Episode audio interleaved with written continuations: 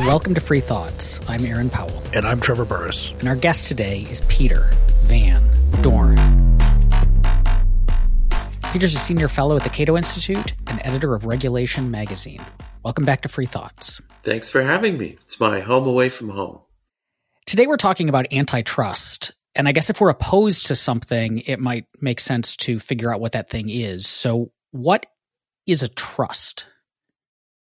I actually didn't know myself until I started digging into this, um, and uh, it's it's fascinating. Which is the facts are the following: in in 1882, the chief lawyer for Standard Oil invented this legal uh, legal cre- legal thing called a trust, and what the trust did is then own the stocks of other companies. And so the Standard Oil Trust or the American Sugar Trust or these things were ways to combine companies at the time without actually officially merging. And uh, the at its peak, the Standard Oil Trust owned the stock of 40 other oil companies. And the uh, literally through like what we called today for estates and things a trust. And in 1889 and 1890, uh, the New York State courts ruled that the American Sugar Trust was illegal. So in 1892, Standard Oil actually terminated its trust arrangement and became what we now think of as just a large single corporation. But the term trust and, the, and therefore antitrust has stuck, even though the trusts actually don't exist and haven't existed uh, for you know since 1892 in some sense, or the Standard Oil Trust at least.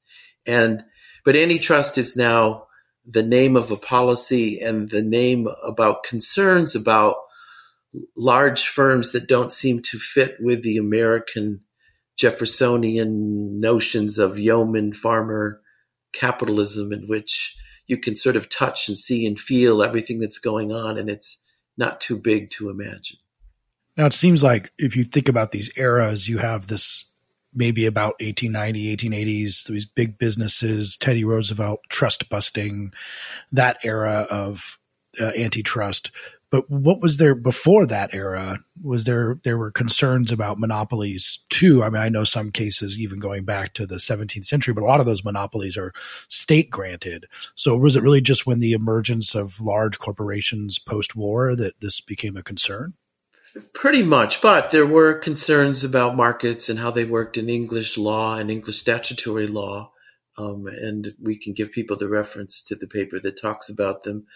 A lot of the concerns back then, though, weren't bigness because we didn't have, you know, the industrial revolution had not occurred and railroads didn't exist. And so the, the concerns were actually about what we now call futures markets back then, which is people with commodities could sell that couldn't sell them in large bundles to somebody who then would distribute them and things like that. So English statutory law had uh, it, it, prohibited things called forestalling, engrossing, and regrating. And uh, forestalling is buying goods from the farmer for resale before the goods came to market. I think we would now call that a futures market. Engrossing is buying goods from farmers for resale. We would call that middlemen.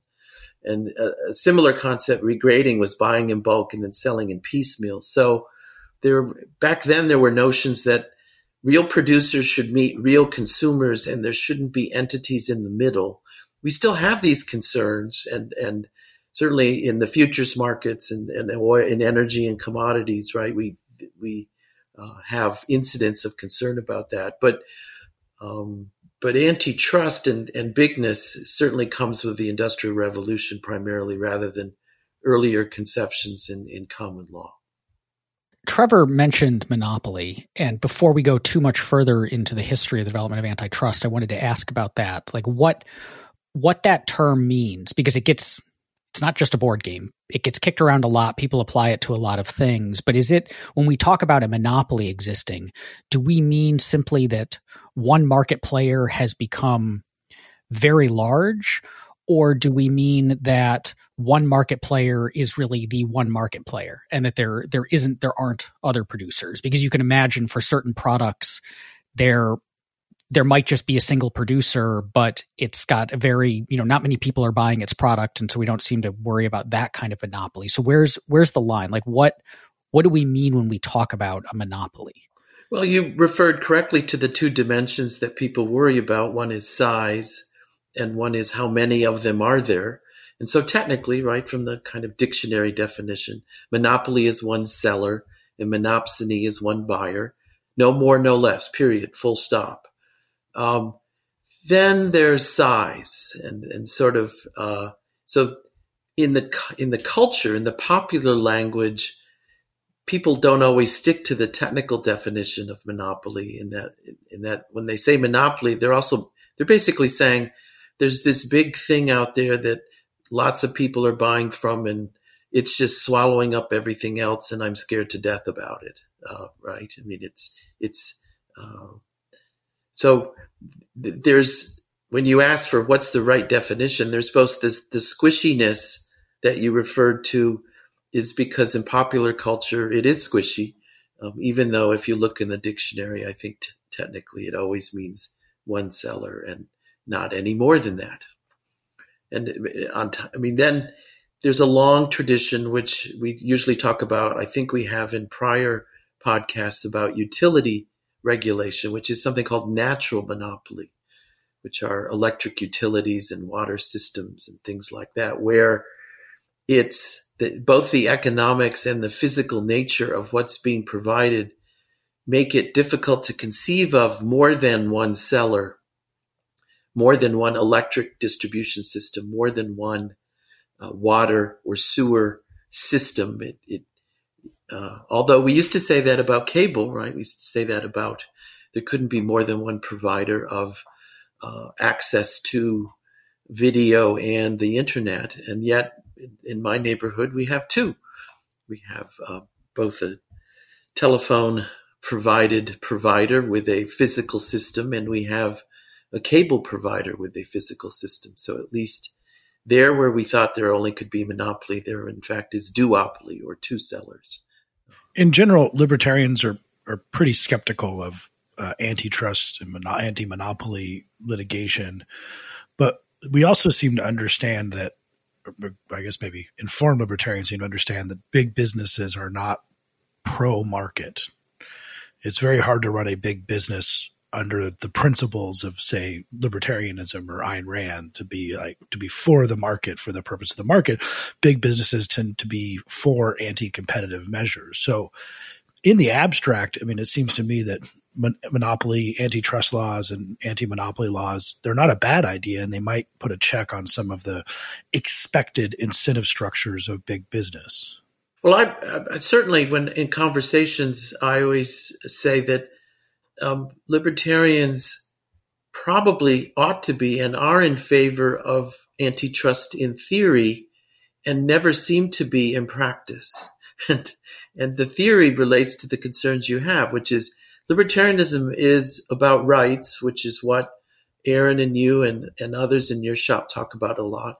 But it's also, I think, from an economic point of view, or if we went out in the culture and asked people, why is it okay for free markets to exist and you run into the notion of choice, right? You can't have one, if, if the only entity where, or if there's only one place where you can buy whatever it is you want to buy, that doesn't strike people as, as a good idea. And so you then get into competition and you then get into market entry and choice and industrial organization and how many sellers does it take to exist before people feel like there's no need to worry about how many sellers there are. In other words, there's a sufficient number so that if you don't like what's going on, you don't, you're not compelled uh, to do so. True, to be sure, the government's not making you, but if you need to buy something and there's only one place to buy it, uh, then people say, well, how come there's not more than one thing? And so,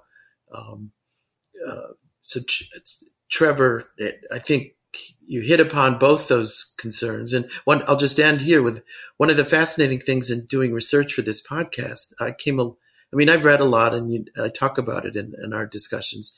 I came across an article I did not know about, which was by George Stigler, right? One of the real law and economics founders at the Chicago School of Economics. He wrote an article in Fortune magazine in 1952 where he was very much opposed to big business in the way Trevor described, which I, I said, what? And again, his, it, his, his view was he was anti big business because the reaction to big business is big unions and big government. In other words, if there's a big thing out there on the private side, you need a countervailing power on the public side or in organized labor to deal with this big thing on the private side. And I thought about what, what Stigler had anticipated was Galbraith's New Industrial State, written in the late 60s, which I had to read as an undergraduate, which was this description of corporatism, right? It's sort of everyone's organized, everyone's in a big organization, and there's countervailing power, and it all works out. And that's very different than a Jeffersonian atomistic market kind of everything works out. And, and so, um, yes, there is, even in libertarian thought there, and, and George Stigler's essay is fascinating in that he too, for at least then, worried about big business, not because it was big business, but because there would be cultural forces that would lead to big unions and big government as a response. How did antitrust emerge in the United States? Um, I, I mean, you, the Sherman Antitrust Act is that what? What? Well, that's that's one of them, definitely. Um, I mean, uh, basically, these the the, um, the demands for cap. In other words, steel, the steel industry and the oil industry had needs for capital and need for everything that just, as well as the railroads, that just were just stunned uh, America, stunned markets at the time. I mean, their need for capital um, was these entities were so big and employed, you know, tens of thousands of people in ways that no one had ever seen before. And that generated um, cultural reaction, both in the public, which was made to fear them, and also among those industries that were very threatened by the rise of these new entities. And so we had, to use an old Cato term, the sort of bootlegger and Baptist uh, coalition, where entities that worried about being driven out of business by these new firms, i.e., other firms, they they wanted the government to side with them, and then they wanted the public to think that they were ill served by these new large entities, and that they were better served by smaller, uh, more small town and yeoman farmer kinds of businesses that they could touch and feel and understand in a way that they could not uh, about Standard Oil and, and U.S. Steel, which were just mammoth organizations whose that people could not comprehend. So the Sherman Antitrust Act comes out of in 1890 comes out of it. It has two statements. It says it outlaws contracts and restraint of trade, and it outlawed combinations, and those are trusts, right? So again, we're back to what were people afraid of, and the answer were these large entities whose actual form back then were trusts rather than, you know, one large corporation that we now think of as as what big companies are. In that era, because we think about that as we as I mentioned before, the kind of robber barons or what is popularly thought of as a robber barons era. But generally speaking, um, Standard Oil and U.S. Steel, like, were they monopolies in a harmful way? Because there's two ways it seems to me that you could look at this. One is you could just sort of say big is bad, which would just be a, a, sort of assertion of maybe there's too much political power, maybe there's not enough localism. Even even if it if you look at prices going down, big is bad. Or you could just say, hey, look, is this benefiting the consumer? Um, and if the prices are going down, like, is that a good thing? And it doesn't even really matter how big it is. Um, and it's from what I know, both U.S. Steel and Standard Oil seem to be benefiting the consumer, even though they were massive on any scale, even today, for how big they were. Yes, yes. I mean the, the, the irony, and I've read a lot in this, and and what's interesting is uh, how little I've seen concern at the time about well, let's see if prices are lower. I mean, it just a very simple kind of American notion that well, I you know these may be mysterious and big and weird, and I don't understand them, but I'm not paying as much for stuff as I used to and um, that's not that was not the. I mean, eventually that became the reaction, uh, mostly after the mid 1970s, but ironically, it was not. Um, it just doesn't seem to be part of the conversation for a very long time. Um, and you don't have to go to Standard Oil and U.S. Steel. I mean, I think again in my reading, I think the most puzzling antitrust case of all time, and, and we'll t- we, I think we should talk about it because it's related to what people worry about now, and and that is the A and P supermarket company, the Atlantic and Pacific Tea Company. Um, it had economies of scale. It had it was vertically integrated, and so it, it was very disruptive to the grocery market back then because small grocers had higher prices and markups, and they were just being driven out of business. And the A and P supermarket company was just wonderful for consumers, but it generated legislative and cultural backlash. And again, the the term had not been invented by Bruce Yandle, bootleggers and Baptists, but uh, one sees bootleggers behind this this cultural reaction and um, what I don't know is the bat. In other words, I don't. I haven't read anything about religious leaders and uh, other cultural leaders at the time as to what where, where they stood on all of this. Uh, there's there's probably writing on it, but I but I haven't uh, seen it.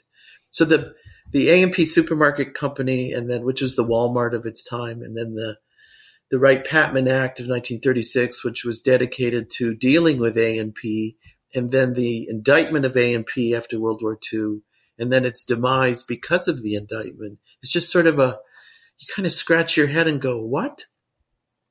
And again, I, this is sort of like the reaction to Amazon now, which is, wow, it's delivering stuff to our door and prices are lower and I don't have to do anything. And like, oh, but, but this mad. Is, but everyone's mad. And it's like, hmm. okay, so, so, uh, well, A&P is one of those companies that I think I only know about by reading kind of history of antitrust, but most I used people, to shop at A&P when I was a kid. That yes, I, I did. I, am older. Oh, they so still I, existed in Detroit. Okay, maybe they never existed in Denver, but um, I mean, it's pretty much gone. It would have been like Amazon or Walmart for people who are 50 or 60 years old. Correct. And, and, people would have been like, there's no way that A&P is ever going anywhere. It's got such market power. Um, and that seems to be a, an interesting lesson because we hear these stories often about how these Fortune 500 companies are constantly in flux. The ones that were there in 1935 or 1965 or 1985 are not the ones that are there today. Um, and that competition is pretty fierce even when you're at the top. I mean, that, that seems to be a lesson we can usually pull from that, right? Correct. I mean, I think in, I've, I've looked at old Fortune magazines and uh, John Kenneth Galbraith was the editor way back in the 30s before he was an academic. And there's a cover from, I don't know, 1930 something. I forget what year. And it just impressed me. And it was on the Pennsylvania Railroad. And it said, this is the largest company in the United States. And, uh, one can, you know, they're at the peak of their power and blah, blah, blah, blah, blah, blah, blah. And you go, what? By 1969, they were bankrupt. MySpace, Microsoft, yep. I was struck as you were talking about A&P and the the cultural attitude of this was you know vertically integrated and was everywhere and was potentially driving smaller businesses out and that there was a cultural backlash against this and yet now like the hip place to shop is Trader Joe's which is everywhere and growing like crazy and is exactly that right it certainly isn't a mom and pop and it's all Trader Joe's brand products and that's where all of the urban cosmopolitans want to shop. It seems they've just kind of forgotten that angle of it as long as it like culturally aligns. Um, but also when we talk about like the Amazon thing, my sense is is not that the major objection to Amazon and the reason that there's people saying, you know, it should be broken up, it's a monopoly, it's bad, is is not because there aren't other e-commerce sites that are coming in, but because Amazon's bigness, ubiquity allows it to say exploit its workers. That that's been the big thing through COVID and why people are mad is that Amazon hire all these people that, that there's you know, it said the working conditions are poor or the pay isn't great or Jeff Bezos's net wealth has climbed dramatically well you know his workers have not seen substantial raises. Is that part of this monopoly or antitrust conversation is not just the damage that like bigness could potentially do to consumers but that bigness allows worker exploitation? I suppose. I mean certainly it also comes up with walmart. I mean walmart uh, I once did the math though. I mean, what's interesting about retail is how razor thin the margins are. So, uh, see, I'll get the problem with doing math in real time and winging it is I'll get it wrong. But at one okay. time, our, our, listeners won't get it right before. I mean, there's probably some math whiz listener who are going to get an email from, but we, dead reckoning is fine here. Well, I remember at looking up, I, I had a quote about Walmart's. I had the data on Walmart's profit in one year and then how many workers it has. See, retail is not very productive. Re- the reason retail workers are not paid very much is because there's hundreds of thousands of them. And rather, and so it, the value added per worker is actually not very large, which is why they're not paid very well. And there were calls for Walmart to pay, I forget what the wage was. And it would, I sort of did the math and said, oh wow, that wage, that $2 an hour increase or whatever it was, would wipe out the profits of Walmart for an entire year. In other words, the difference between making a lot of money and not making a lot of money, if you have a lot of employees.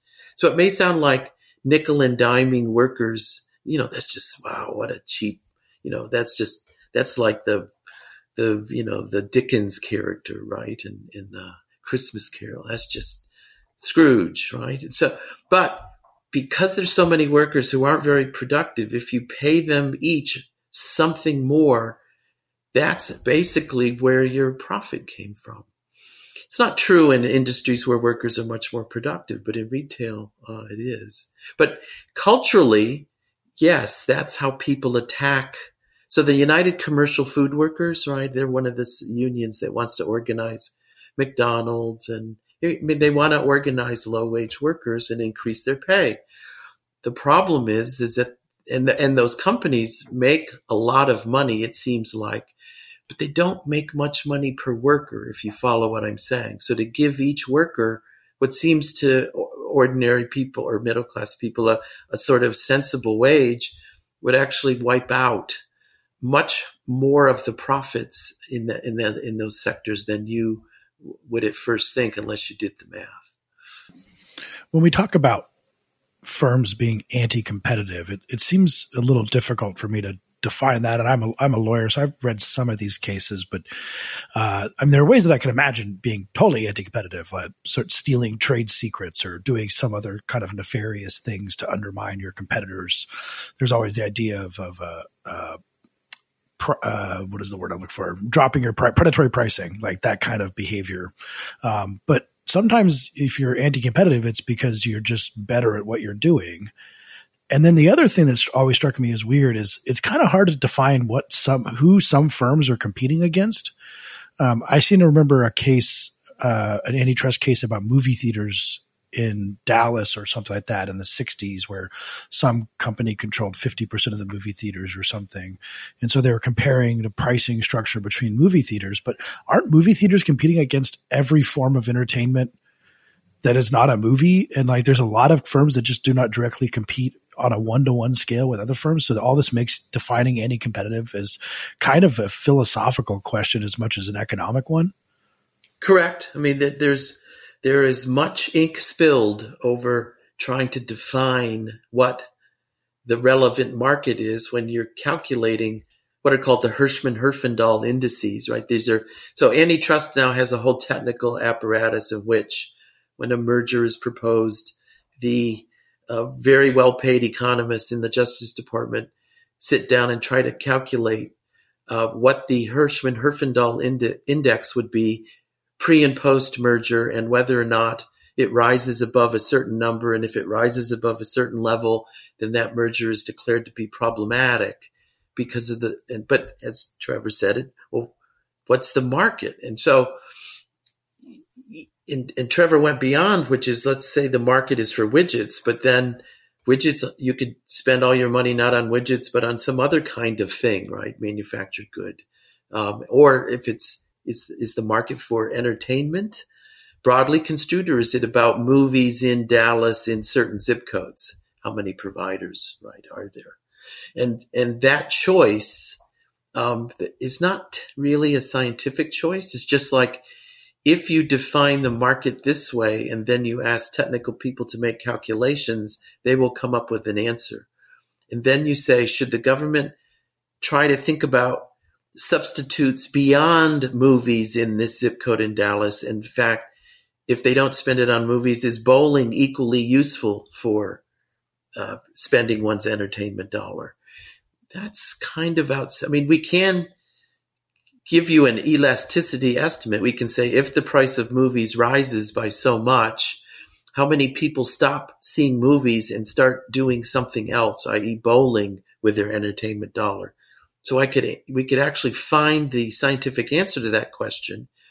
Then you'd have to say, is it, should the government intervene to make movies more competitive, even though if they weren't, people would drift into bowling, if you see what I'm so yes, there's both technical and broader philosophical questions lurking in in this discussion. I want to go back for a moment to predatory pricing that Trevor mentioned because I have heard this horror story told of you've got a street with, you know, like local, you know, say like small record stores and they've been in business forever and then a big box record store comes in and it intentionally because it's got big boxes all over and so it's got you know profits coming in from all over the country can on that street cut the cost of records by 50% so it's radically undercutting the the mom and pops but it's also losing money on every record sold and then it drives them out of business because people flock to the half off and then once it's driven them all out of business, it can jack up its prices to either just as high as they were at the beginning or, you know, even higher and hurt the consumers. Does that sort of thing actually happen? Uh, the short answer is no. but that story you just told is repeated over and over and over again. And it's the source of cultural support for, eh, remember the bootleggers and Baptists, right? This is the Baptist sort of stuff. but the people who peddle this story are usually the small firms whose costs are higher. I mean, so what what innovators do is is show that there's economies of scale in something for which people used to think there weren't. Right. So Tower Records is, is something uh, I remember the innovation, and I remember going. I mean, the stores were. I mean, it's just amazing, right? Tower Records changed everything from and and undercut traditional smaller local record stores. I remember in New Haven there was oh goodness, I can't remember the name, but all, all college towns have a small family run exotic record store that has jazz and this and that and the other thing. And then if Tower Records is anywhere nearby, like in New York or Boston, it was in New Haven, um, then all those little record stores that cater to audiophiles who went to NYU, um, they they couldn't make it, right? They couldn't compete. But it wasn't because they're pricing below cost. They're, it's just that their their costs are, are lower.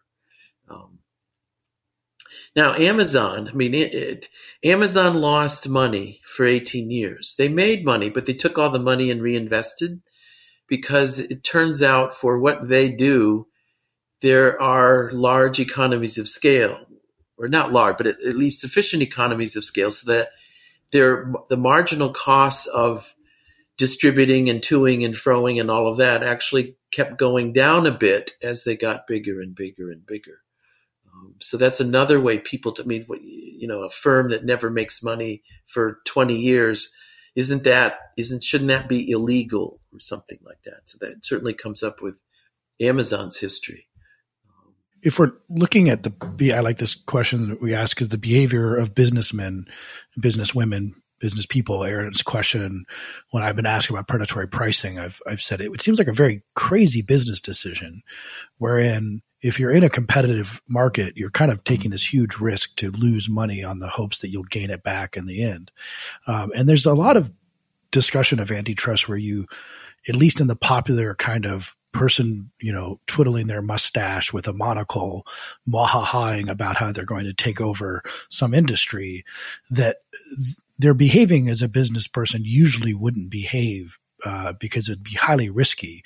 Usually, if someone is a CEO of a company, even a very big one, is constantly looking in their rearview mirror uh, for what's coming up next. I mean, Blockbuster Video got caught napping by Netflix and everyone else, and you see this time and time again. So, in general, should we be more concerned about the kind of elements of markets? So that uh, some markets, some businesses may not have to be as aware of competition because there are barriers of competition, either artificial barriers or ones that are created by government uh, that actually make it more of a concern for a trust or a monopoly than most sort of standard competitive markets. Yeah, one of the interesting things to think about, and certainly a lot of what business school is about, or a part of business school is about, is brands. I mean, you talk about technical versus philosophical question, which is, is are Coke and Pepsi competitors? And you kind of think, Peter, are, are, you, what did, what did you have for lunch? Right. Did it alter your, as we're recording? I mean, until I read the paper in question where, where this came up, I hadn't, of course, Pepsi and Coke are competitors, but is Coke, I mean, Coke and Pepsi taste different. So because it's a trademark secret, and it, so for the particular thing called Coke, Coke is a monopolist. There are other colas, right? But they taste slightly different. So if you're really, really into Coke, there are no substitutes. And the same may be true for uh, like Apple people, right? People love Macintoshes or computers, right? There, I, there's some term for them in popular culture. And what you can tell, you guys are more informed than I am. There's, you know, there's the the normal computer market, and then there's Apple, and so Apple price is higher, and all iPhones, and so our our our Android phones competitors for iPhones. Well, for the real iPhone person, the answer is no, right? do, you, see what I'm saying? Absolutely, so yeah.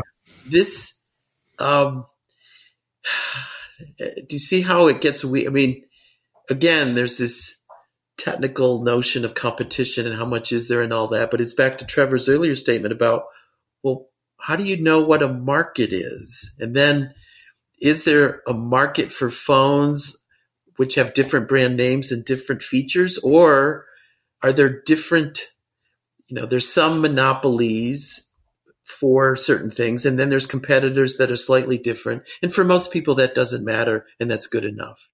I'm not sure if this question, this follow up is going to make sense because it's not 100% clear in my head, but I'm just going to rush forward with it. I wonder if thinking of this this relationship like are what are the markets? And are they competitors or are they in their own markets because they're slightly different? And that we can kind of as we zoom in and out we can see we could say they're in the market they're in the same market they're not. That that might potentially scale with prices. So at if if coke and pepsi cost exactly the same amount then the reason that I'm choosing between choosing one or the other has to do with entirely the taste of them. And in that case, they're not competing in the same market because what matters is that Coke tastes like Coke. And so that's the Coke market and Pepsi tastes like Pepsi and that's the Pepsi market. But if Coke jacked its prices up much higher, I might start to, I guess, place less emphasis on the subtle differences in flavor because I that whatever a little marginal utility I get from the difference in flavor between Coke and Pepsi doesn't outweigh the cost difference. And so then they move into the same market i.e., like I would substitute to a different good. And so I'm also thinking of like the iPhone. You know, you might say the iPhone doesn't the the iPhone diehards don't see it having competitors. But if the cost of the iPhone becomes sufficiently high, then they will start seeing it as having competitors because they'll be more willing to look at similar but cheaper phones. All true. Well said. I mean, I don't, I can't add, I mean, prices matter. And so what firms try to do is raise prices to the point where they make the most money. And they're always experimenting with what's called product differentiation. I mean, there's a whole literature out there about why are there so many different kinds of Triscuits or, you know, supermarkets, right? Brand differentiation. One, are they trying to block entry by occupying 17,000 square feet of the cracker shelves? And, and the, to some economists, the answer is yes.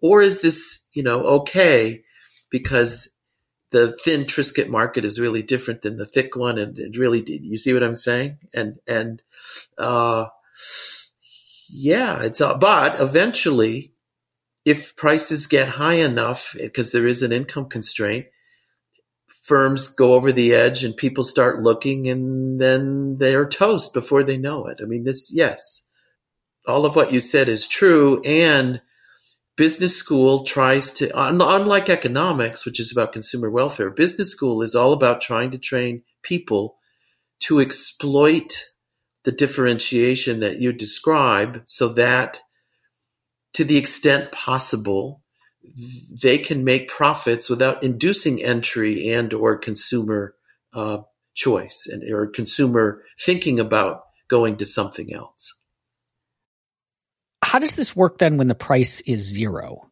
So right now we have the government has announced antitrust action against a bunch of big tech companies and some of them Google, Facebook set their price at zero. It doesn't cost me anything to use Google outside of a handful of services that I might pay for, but most people don't. It costs zero for consumers to use Facebook. And so these firms aren't competing on prices at all. So how do we how do we think about monopolies and market and market entrance and competition in a market where consumers aren't charged any prices? Good question. Um, my simple pedantic answer is um, if price if if something's free, then you can't talk about whatever it is as a market. I mean, it just so what the modern what Google and Facebook and um, the other electronic platforms are are they're they're creating markets for advertising, and thus, in, in notwithstanding all the philosophical questions we had earlier about what is a market, is and whether digital advertising is separate from other advertising. I think of Google and Facebook as competing with network television and radio and print and all other forms through which firms try to reach consumers with a message about their characteristics or their prices. And so for me, the question is, is, is the market for advertising been made more or less competitive by uh, these new firms? And as best I can tell, um, it's made it different in the following sense. Um, the think of Cato. I mean, Cato tries to advertise its it, it buys lists of people and and broad dem, demo, demographics. It says these people are over age 60 and have this kind of income and we can sell you the, their names and, and you can send a little Cato thing and ask for donations. But what Facebook and Google do is try to have much more fine tuned information, which to some people raises privacy concerns if it's obtained without consent. And in effect, to make the market for reaching the people you want to reach much more clarified and much narrower. And thus, you're not wasting advertising dollars on reaching people through a circular in the newspaper, which then everyone calls junk mail and then throws away. Um, and so, when I finally read uh, an, an, article about what what Facebook and Google do for advertisers, I said, "Oh my God, that's just that's helping them waste less money on on advertising." And I happen to like newspaper circulars and the old fashioned thing, and I read those, and I, even though most people think of it as junk mail, but um, I have to admit that most people don't read them, and thus all that newsprint and all that all that money spent attempting to reach consumers to describe prices and product characteristics, it's better for society to spend less money on that than more money, and that, and thus uh, these new digital entities are, in some sense, I think, improving the advertising market, um, and thus there is no market for search. I mean that that's the, so saying that Google has a monopoly on the market for search. Well, there is no market for search because no one pays for search. So to get back to your original question, which is you can't talk about markets unless they're prices. So this whole discussion has led me to this kind of thinking about the question of in the way that we're concerned with as as economists, libertarians, can we think of an example of a monopoly? I mean, it seems like we've punched holes in a bunch of you know Standard Oil and U.S. Steel to some extent. I mean, again, we're going to be maybe going back to definition, but um, you know, has there been an example of the kind of the market creating a monopoly that, that, we can think of wherein it did the kind of things that people believe that these monopolies can do, setting prices without any concern for consumer welfare, um, and sustained it for like a meaningful period of time. Um, or, maybe I'm asking in the sense that is there one of those that has not been facilitated or created by government or other regulations that help create those things? I mean maybe you don't know the answer, but maybe part of the point is that it's hard to think of that, even though a lot of people on the other side think it's obvious that monopolies exist everywhere all the time and they're just constantly popping up. But if you actually think about it, it's hard to even name one. Not monopolies. I mean, I think what I can provide evidence on is there are um, there's a subset of antitrust that's worried about mergers, right? So, I mean, how, in other words, how should the government have the right to think about and then intervene in the number of competitors in a market, even though we've said how difficult it is to know what a market is, et cetera, et cetera, et cetera. So there are articles in the literature that talk about the effects of mergers and for things on like dishwashers and washing machines and uh, et cetera. And there's, I think in, in the notes that I've distributed, I talk about the effects of mergers and refer to some articles by Orley Ashenfelter, um, who's a famous econometrician at Princeton. And he studied the, the Maytag Whirlpool merger and found in very co- convincing econometric fashion that there were some markets in which Whirlpool and Maytag competed before the merger, and there were markets in which they did not compete, and i.e., dishwashers versus dryers and washers and in the markets where they competed before, prices for those products after the merger went up by four to five percent. That's a, so. That's a. I mean, it, so in other words, do does it matter how many competitors there are in a market for you know goods like that? Even though, despite our our earlier Coke Pepsi discussion, like oh well, a Maytag washer and a Whirlpool washer and an LG washer and a you know a, a different brand. Those are all really separate markets because they're special or a Bosch, and and thus they don't really compete with each other. Well, I think for most people, unlike Apple, uh, most people think of washers as washers, and uh, so. Um, so there's one example. The second example I would bring up, and I, I wanted to discuss with you guys, is the the recent Apple Amazon book publisher case with book distribution and uh, whether or not that was mischief or not, and whether the government did consumers a good thing by intervening uh, in what Apple was trying to do.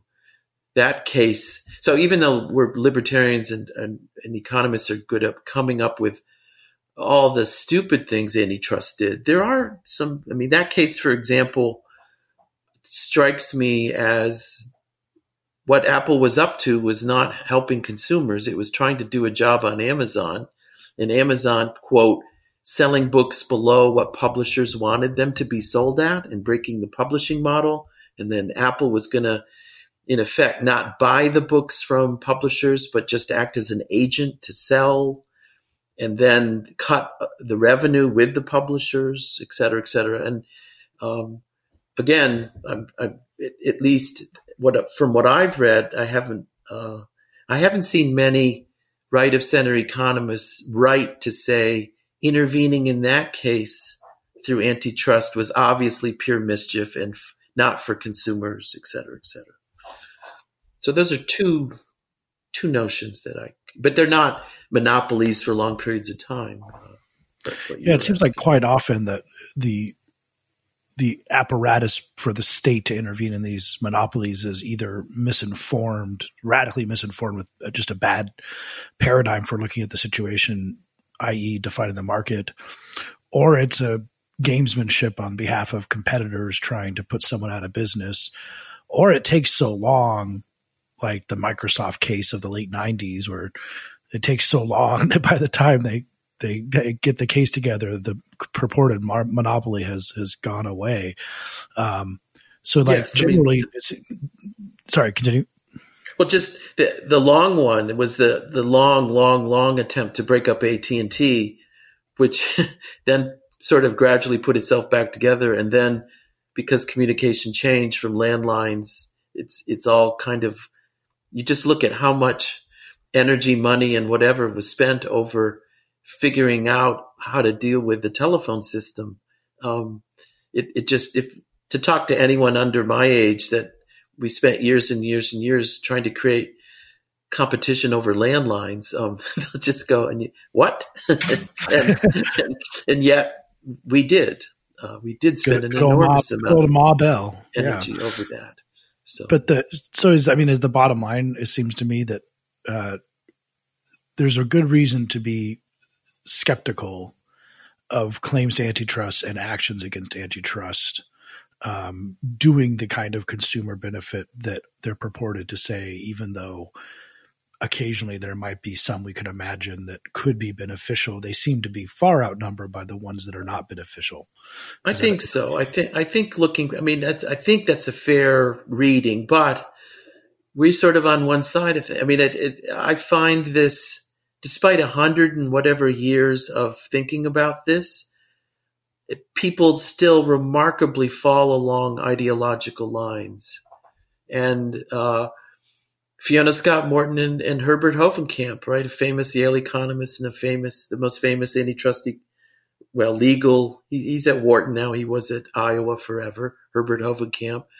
Um, they are they're writing. You know, if I if I gave you their articles to read, uh, you would, and, and Hovenkamp is seen as a kind of a neutral, middle of the road antitrust person, not a, not a Lina Khan, you know, Brandeisian by any means. And those middle of the road, probably liberal academics still see an urgent need for antitrust. Um, one of my colleagues at Princeton, Carl Shapiro, now is at Berkeley.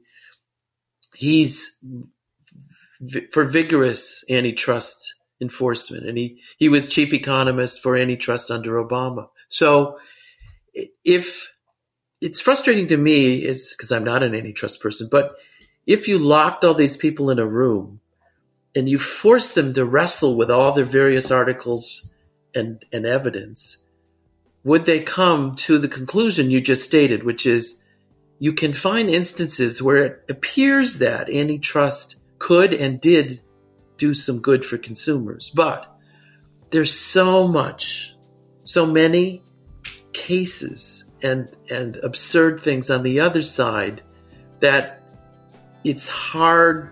It, that is, if you had to choose that we have nothing or have the apparatus we have, you wouldn't, it wouldn't be horrible to have nothing.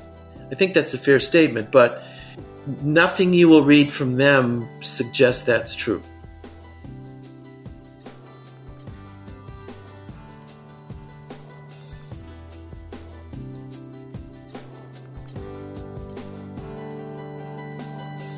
Thank you for listening. If you enjoy Free Thoughts, make sure to rate and review us in Apple Podcasts or in your favorite podcast app. Free Thoughts is produced by Landry Ayres. If you'd like to learn more about libertarianism, visit us on the web at www.libertarianism.org.